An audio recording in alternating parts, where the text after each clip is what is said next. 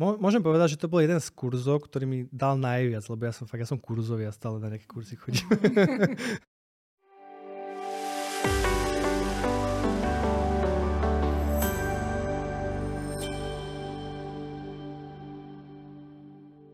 Vítame vás pri našom dnešnom podcaste. Dnes privítame Petra Chodelku, podcastera, podnikateľa a cestovateľa v jednom.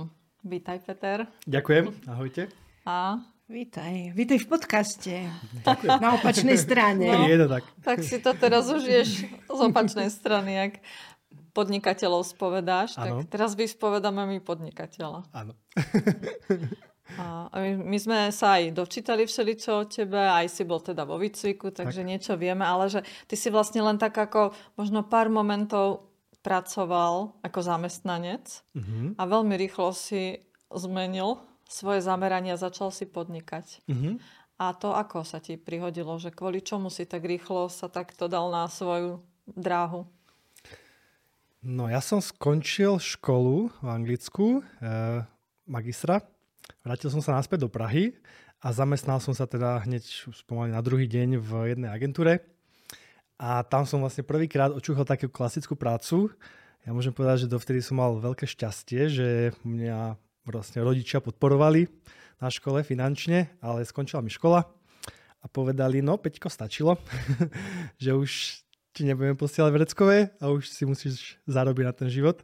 A to bola vlastne taká moja prvá také stretnutie s realitou, že OK, že, že toto je ten život, že každý deň od rána do večera do práce a potom proste domov, víkendy a vybavené. No a vtedy som 3, 3 mesiace som pracoval v tej agentúre a po troch mesiacoch som zistil proste, že toto nie je pre mňa úplne. Úplne som nevedel, že čo s tým naložím, lebo som si myslel, že takto to má byť. Že toto je tá cesta správna, po ktorej mám ísť. A vtedy som si prečítal knižku od Tima Ferisa, e, štvor hodinový, hodinový pracovný, pracovný týždeň. týždeň. Tak, tak, tak. aj tu som ja čítal, kedysi dávno. A ty si si hneď potom aj SROčku založil. Ja som pozerala na LinkedIn, že bol že zamestnaný od nejakého datumu a 3-4 mesiace na to už si mal SROčku. Presne tak. Presne tak. My sme, ja som hneď po prečítaní ško- tej knižky mi to došlo, že OK, že toto je nejaká iná cesta, ktorú by som mohol vyskúšať a hneď som založil, myslím, že živnosť a potom až seročku a vlastne začali sme s bratom podnikať. Ja som potom vlastne ešte chvíľu robil freelancera, čiže som bol na voľnej nohe, som poskytoval nejaké poradenstvo, nejaký marketing. A to mi viac vyhovovalo, teda musím povedať, ako robota. Mne, tam, mne v tej robote strašne chýbala tá voľnosť, že nemôžem si tie dni naplánovať podľa seba, musím sa pýtať na nejakú dovolenku a tak, to mi proste nedávalo zmysel. Uh, táto voľná noha mi už dávala väčší zmysel, ale stále to nebolo ono a vtedy sme začali s bratom normálne že podnikať uh, s e-shopom a to som, tam som sa cítil doma. Uh-huh. A čo ste predávali? Predávali sme doplnky stravy na zlepšenie erekcie. Ó, oh, aká kontroverzná téma. Predávame ich doteraz. Aha, no, takže, no, to takže to funguje. Funguje to, je to taký evergreen, je to taký problém, ktorý budú pravdepodobne mať muži stále. Takže tento produkt sme našli e, na Amazone v Anglicku, ešte keď som tam študoval. Potom sme oslovili e, výrobcu v Kanade a začali sme predávať na, ba- na bazoši e, pod živnosťou a neskôr sme si spravili teda aj e-shop, založili SROčku a postupne sme vlastne spúšťali projekt za projektom.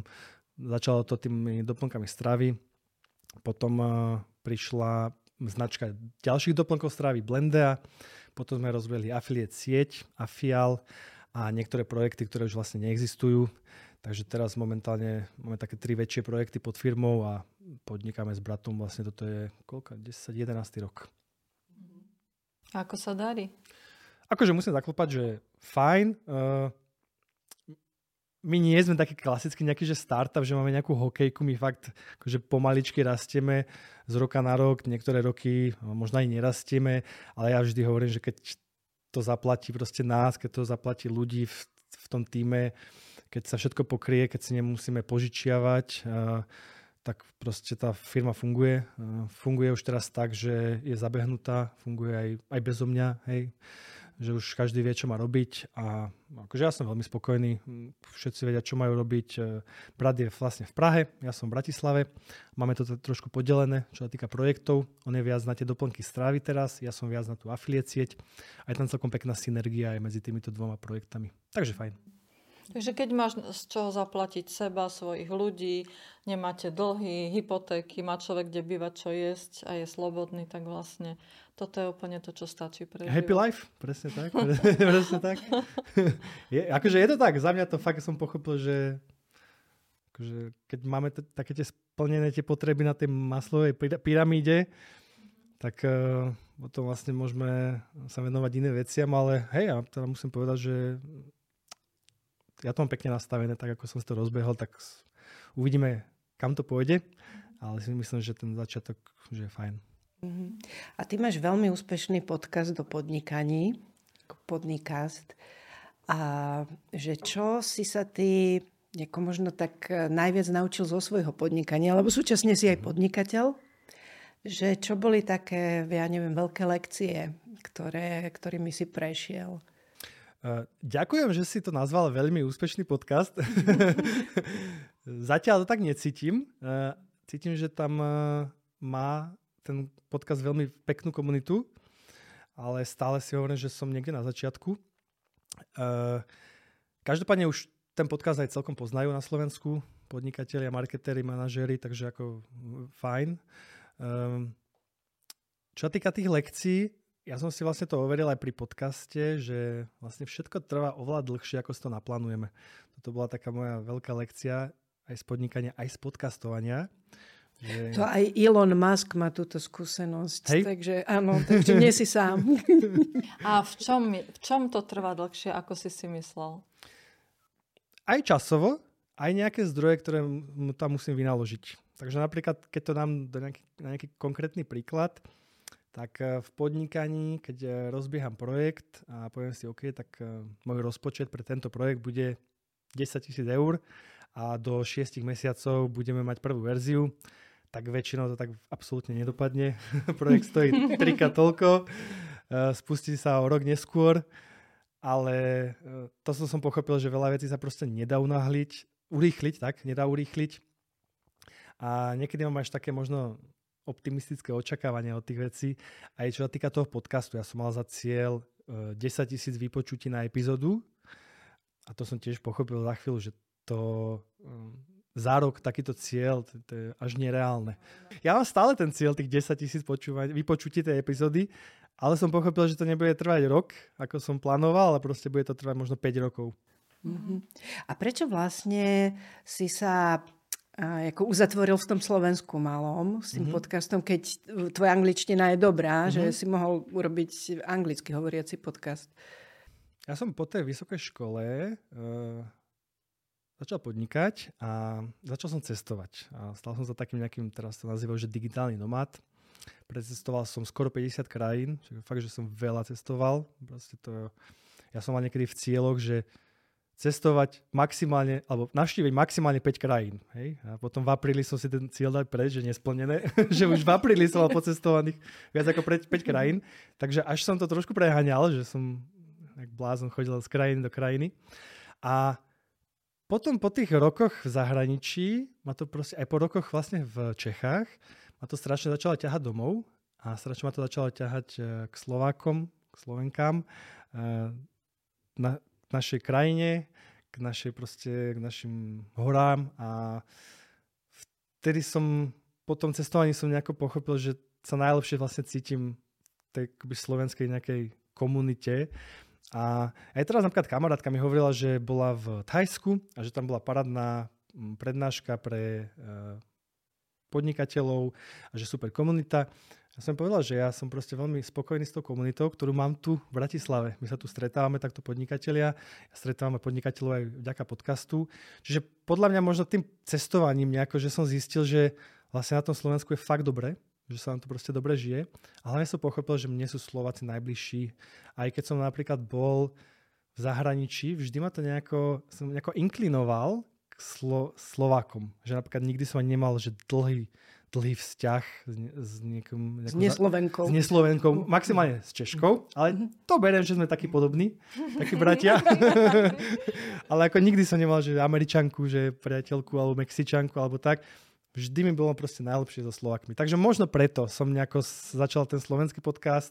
A dokonca aj tie projekty, my sme mali kedysi veľké ambície, že budeme mať proste svetový projekt a 30 krajín v Európe a neviem čo. A teraz vlastne tie projekty máme hlavne v Česku a na Slovensku, v Čechách a na Slovensku. Takže aj tam sme nejako pochopili, že proste tu sme sa narodili, toto je ten náš trh, poznáme ho. Nehovorím, že nemám ambíciu s projektami vyrásť neskôr, postupne, tak. Ale teraz nejako cítim, že teraz tie veci chcem robiť proste tu na Slovensku. Som sa vlastne tak usadil v Bratislave, 4 roky dozadu som sem prišiel a mi, je mi to proste dobre. to je akože To fakt si z dobre. tej Prahy prišiel? Nie, to som prišiel zo Španielska. Ja som vtedy žil v Španielsku, už pár mesiacov som si myslel, že to je taká krajina pre mňa. Ale znovu, proste tam tí Španieli mne nie sú proste takí blízki, ako sú my Slováci. No a keď sa vrátime k tým milníkom v podnikaní, mm. že čo by si tak vypichol ako tie veľké lekcie, ktoré... Akože určite veľká lekcia je, keď sa nám niečo nepodarilo a keď sa vlastne človek na to pozrie s odstupom času a si vlastne uvedomí, že to bola normálne že súčasť tej cesty.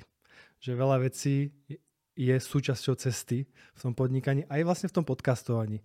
Že je ťažko nahrať ja neviem, 200 epizód bez toho, aby sa vám niektoré nepodarili. Ale to proste, to je nereálne.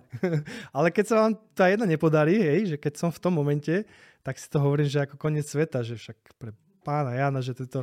Že môžeme oslavovať, že štatisticky sme už dali tú neúspešnú. Hej, Že teraz, teraz to pôjde už Máte nejakú lepšie. konkrétnu hlave. No, čo som si odniesol z podcastu, nerobiť tri epizódy denne. Ja som to vlastne mal dvakrát. Dva dní som mal také, že tri epizódy denne vždy som si povedal, že proste nie, že nikdy viac. Jedna, jeden rozhovor úplne v pohode. Druhý rozhovor, aspoň teda u mňa, hej, že ja to tak mám, možno vy ste iné, ale ja to tak mám, že druhý rozhovor už, už cítim, že OK, že už som trošku unavený. A tretí rozhovor za mňa proste ide dole kvalita. Proste pretože cítim, že už tomu nedávam toľko, koľko by som mo- mohol tomu dávať, keby to bol napríklad prvý rozhovor v tom dni. A čo som sa napríklad rozprával aj s moderátormi, tak oni tiež sa pozerajú na Oni na- tri hodiny moderujú, Tak, viac nie, tak, finito, tak, tak. pretože nemajú energiu. Je to Presne strašný energetický výdaj, keď vlastne celý deň vlastne držíš ten fokus na toho klienta a, a potrebuješ to tak robiť. Ale zase, niektorí redaktori majú pripravené otázky a vlastne sa pýtajú otázky vybavené, hej, ale vy tu, vy aktívne počúvate, vy hej, že pýtate sa na to, čo hovorím, že to je úplne, úplne iné moderovanie, ako keby ste mali len pripravené otázky, ktoré by ste vlastne tu mi položili a ja by som odpovedal. Takže No to by sme sa nudili, to to, by, my by sme áno, tak nevedeli. Áno, áno, áno. Ale že pri tomto moderovaní oveľa viac tej energie vyplýtvate, ako keď eh, by ste tu mali iba toto, že pár otázok vybavené. A ktoré z tvojich podcastov máš najradšej? Alebo tak sú také pamätihodné? z tých začiatkov bol veľmi pamätihodný z, teraz dúfam, že nepopletím jeho meno, ale Jan Anguš, dúfam, Eh, spoluzakladateľ Fusakle, veľmi príjemný človek. Ja som ho vlastne, to bol prvý host, lebo moja stratégia, keď som spustil podcast, bola taká, že na, najprv roz, robiť rozhovory s kamarátmi a s ľuďmi, ktorých poznám. Aby proste, keď sa niečo trapné stane, aby to bolo také, že OK, však poznáme sa, ako nič sa nedieje, hej, všetci vedeli, že začínam a preto vlastne aj prvý host bol Milan z Kovorku, s ktorým som sa poznal, hej, potom som tam mal kamaráta Rolanda. No a toto vlastne tento Jan uh, z Fusakli bol prvý pre mňa rozhovor s človekom, ktorého som nepoznal, nikdy som ho nevidel. A ja si pamätám, keď som oslovoval, vravím, že on bol asi myslím, že 7 alebo 8 epizóda. Si vravím, že ten mi ani neodpíše. Že akože, akože, prečo si ja myslím, že tu príde niekto do môjho podcastu, ktorý vznikol 3 dní dozadu, niekto, kto uh, vybudoval značku, ktorú vlastne pozná celé Slovensko. Ja neviem, kto nepozná Fusakle. Hej, však to, to Kto nemá skoro. fusakle? Kto nemá, kto nemá Fusakle? ja teraz na sebe. A on bol fakt, že veľmi milý, veľmi pokorný. Takže veľká pokora z neho išla. absolútne také nejaké, že nemám čas, alebo že čo to je za podkaz a kde ma to voláte vôbec. Jasné, prídem, porozprávam. A to vtedy som si tak uvedomil, že akoby netreba sa niekedy báť aj oslovovať proste hostí, od ktorých by sme nečakali, že vôbec, že tam dojdu, hej, že proste to sú veľakrát uh, veľakrát tí úspešní podnikatelia sú akože aj, možno aj pokornejší ako niekto, kto hej, v niečom začína. Hej, že... A možno aj preto sú takí úspešní. A možno aj preto sú Že ostali úspešní. nohami na zemi a, a majú tú pokoru, nie sú takí akože zrazu teraz ja vám môžem rozkazovať, ale že Súhlasím. ostali s rešpektom. Súhlasím. A teda vravíš, že, že najväčšie také poučenie bolo z toho, že, že nerobiť veľa vecí, akože nenaklasť si veľa na seba. Alebo ešte niečo? Aj to, ale fakt mať aj tú trpezlivosť, že veci, že to trvá. Veľa vecí proste trvá. A užívať si ten proces. akože ja keby som aj ten podcast robil s tým, že chcem mať milióny užívateľov a neviem, aké z toho nejaké peniaze alebo čo, tak... To nemá život. Ako by som bol nešťastný počas toho robenia toho podcastu, lebo hej, ten cieľ je veľmi ďaleko ale ja si užívam podcastovanie, ja si užívam tie rozhovory, takže vlastne užívať si ten proces a proste ja si vždy hovorím, že ja som na správnej ceste. Že to je mm-hmm. taká, taká mantra, ktorú si proste niekedy poviem, keď začnem, také, začať, začnem mať také mm, pochybnosti, hej, že či vôbec to, čo robím, je to, čo by som mal robiť a však už za chvíľu budem mať 35 a... že... Joj. jo, jo. Takže to je taký vek, že začínam prehodnocovať také niektoré veci v tom živote, ale vždy si poviem, že Peter si do, na dobrej ceste. A to som si teraz spomenula na toho Tima Ferisa, ktorého si spomenul na začiatku, že vlastne on propagoval tú myšlienku, že že žite tak, ako by ste už žili na tom dôchodku, že robte to, čo vás baví celý život. Nie, že, že teraz sa prinútite niečo robiť a potom začnete žiť, keď si dostatočne zarobíte. Presne tak. Že, presne tak. že toto je aj...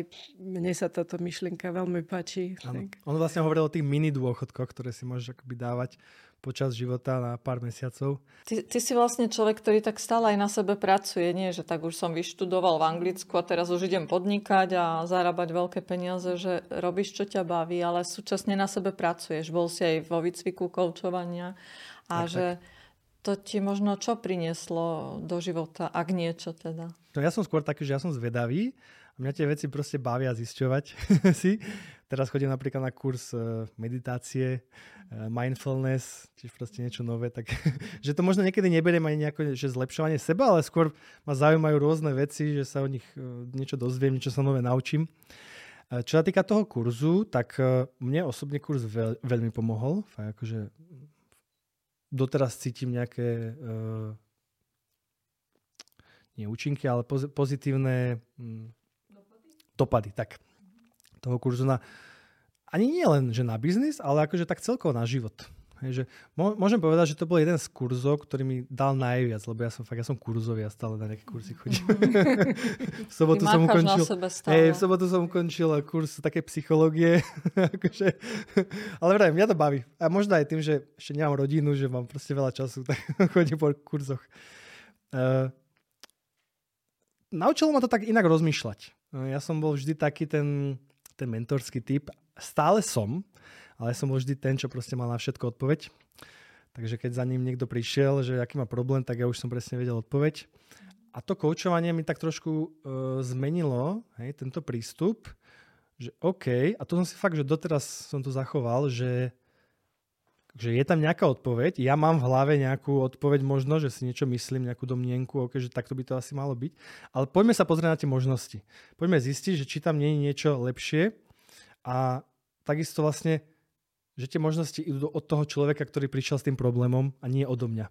Toto je, bol taký najväčší posun u mňa v koučovaní. A že vlastne je to také ako úžasné, že aj keď mám nejaký nápad, že ako by sa to dalo riešiť, že teraz som zvedavá, na čo príde on. Uh-huh, uh-huh. A niekedy sa tak prekvapím, že, že to, čo ten klient vymyslí, je tak jedinečné, že by ma to vôbec nenapadlo. Presne tak. Presne. A že, že vlastne ako v, tom, v tej spoločnej hre tých otázok a odpovedí sa otvorilo niečo, o čom nevedel ani on, ani ja.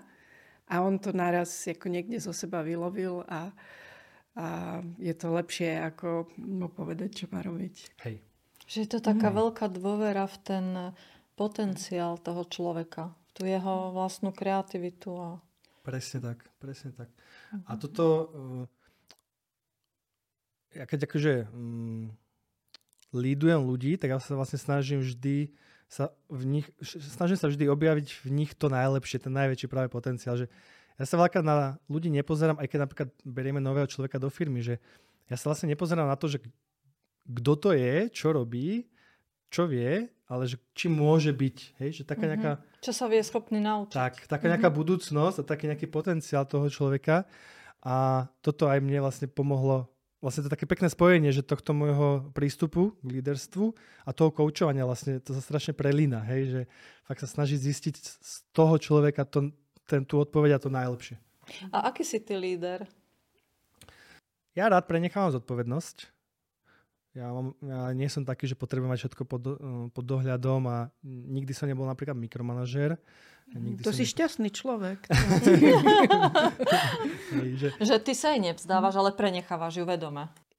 Prenechávam zodpovednosť. Určite to, čo som aj spomínal, že sa snažím zistiť, alebo snažím sa vidieť ľudí takých, akí môžu byť v budúcnosti. Uh, myslím si, že nie som taký, že hrotič. to teraz je také známe slovičko, že hrotič Veľa podnikateľov sú hrotiči. Viem to, pretože mi chodia do podcastu a ich spovedám. viem, koľko pracujú. viem, koľko oddychujú. Viem, koľko delegujú. Koľko vyhorievajú. Koľko vyhorievajú. A mhm. ja možno znovu sa vrátim k tomu Timo, Timovi Ferisovi vlastne a toto som si zobral, že napríklad ja strašne veľa delegujem. Neskutočne veľa. Akože fakt ja mm, niektorú vec, ktorú robím opakovanie, ktorú viem, že by som nemal robiť, mal by som ju delegovať, tak hneď začnem rozmýšľať, že kto by ju mohol spraviť, ako by som to oddelegoval.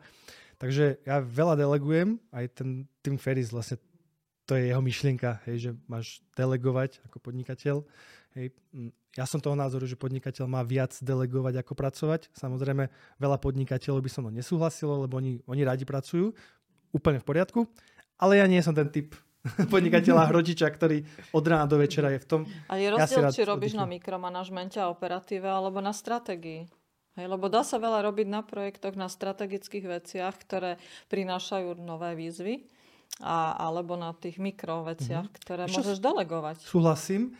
Uh, na druhej strane, mm, tie naše projekty nie sú nejaké obrovské, čiže ja keď, uh, ja, akože ja som strategický, v tom, v tom týme, že mám tú rolu toho stratégia, ale už nejaká stratégia, keď sa nastaví, tak už vlastne ide o tú exekutívu, o tú, o tú operatívu a nedá sa nad stratégiou rozmýšľať vlastne celý rok, hej, keď to takto poviem, že vlastne, OK, že vymyslí sa nejaká stratégia, nastaví sa a vlastne potom sa zistí, že či tá stratégia je dobrá, či nie. Možno sa ten kurz tej lode trošku, hej, odchýli, že trošku, OK, zmení smer, ale zase je dobré meniť tú stratégiu príliš často. Ja, ja som ten typ lídra, ktorý je nad biznisom a ktorý nie je v biznise. Tak ja sa aj snažím byť, nebyť v biznise. Ja proste veľmi rád sa rozprávam s šikovnými ľuďmi a proste nasávam takú nejakú ich múdrosť a potom si tie veci spájam. Alebo aj z knižiek, hej, z podcastov. A potom si tie veci spájam a asi by sa dalo povedať, že možno menej pracujem v tej operatíve a viac nad tými vecami rozmýšľam. A ja mám teraz také pravidla, vždy hovorím, že nápad musí dozrieť. A kedy si som bol taký, že som mal nápad hneď, ja na druhý deň som ho proste pred tým týmom odprezentoval. Fakt, že niekedy to bolo tak, že ja som ráno dostal nápad, do obeda som si urobil prezentáciu a po obede už som prezentoval, hej. vlastne, vlastne vôbec som aj nepremýšľal nad tým nápadom, hej, že koľko to bude stáť, čo nám to priniesie, kto to bude robiť. Nie, proste môj nápad bol, poďme to robiť, hej. A teraz už uh, sa snažíte nápady trošku nechať dozrieť. OK, mám nápad, viac nad ním popremýšľam, porozprávam sa hlavne o tom nápade s niekým, hej, dostanem nejakú spätnú väzbu a väčšina nápadov teda zostane v mojej hlave. A keď nepracuješ, čo robíš? Uh, na tento rok som si dal cieľ zabehnúť maratón, takže behávam poctivo. Sám? Väčšinou sám. E, každú nedelu chodíme s chalami behať ráno, takže nedele beháme spolu a cez týždeň väčšinou sám. Ja to mám aj taký, takú psychohygienu.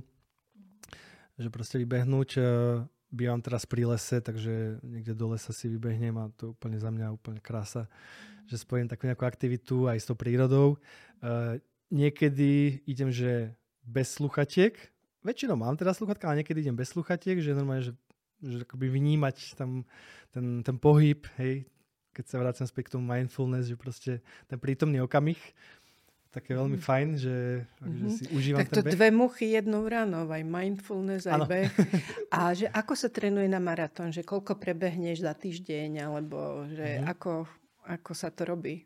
Tak čo mám naštudované, teda nemám mm-hmm. trenera, ale to som taký mm-hmm. samouk, tak akože mal by si trénovať minimálne eh, tých 5 mesiacov dopredu, uh, odbehať týždenne no 3 až 4 behy, ideálne 4, ja teda behám 2 až 3 krát do týždňa, takže mám trošku medzery. A koľko kilometrov zabehneš na jednu, jednu vychádzku?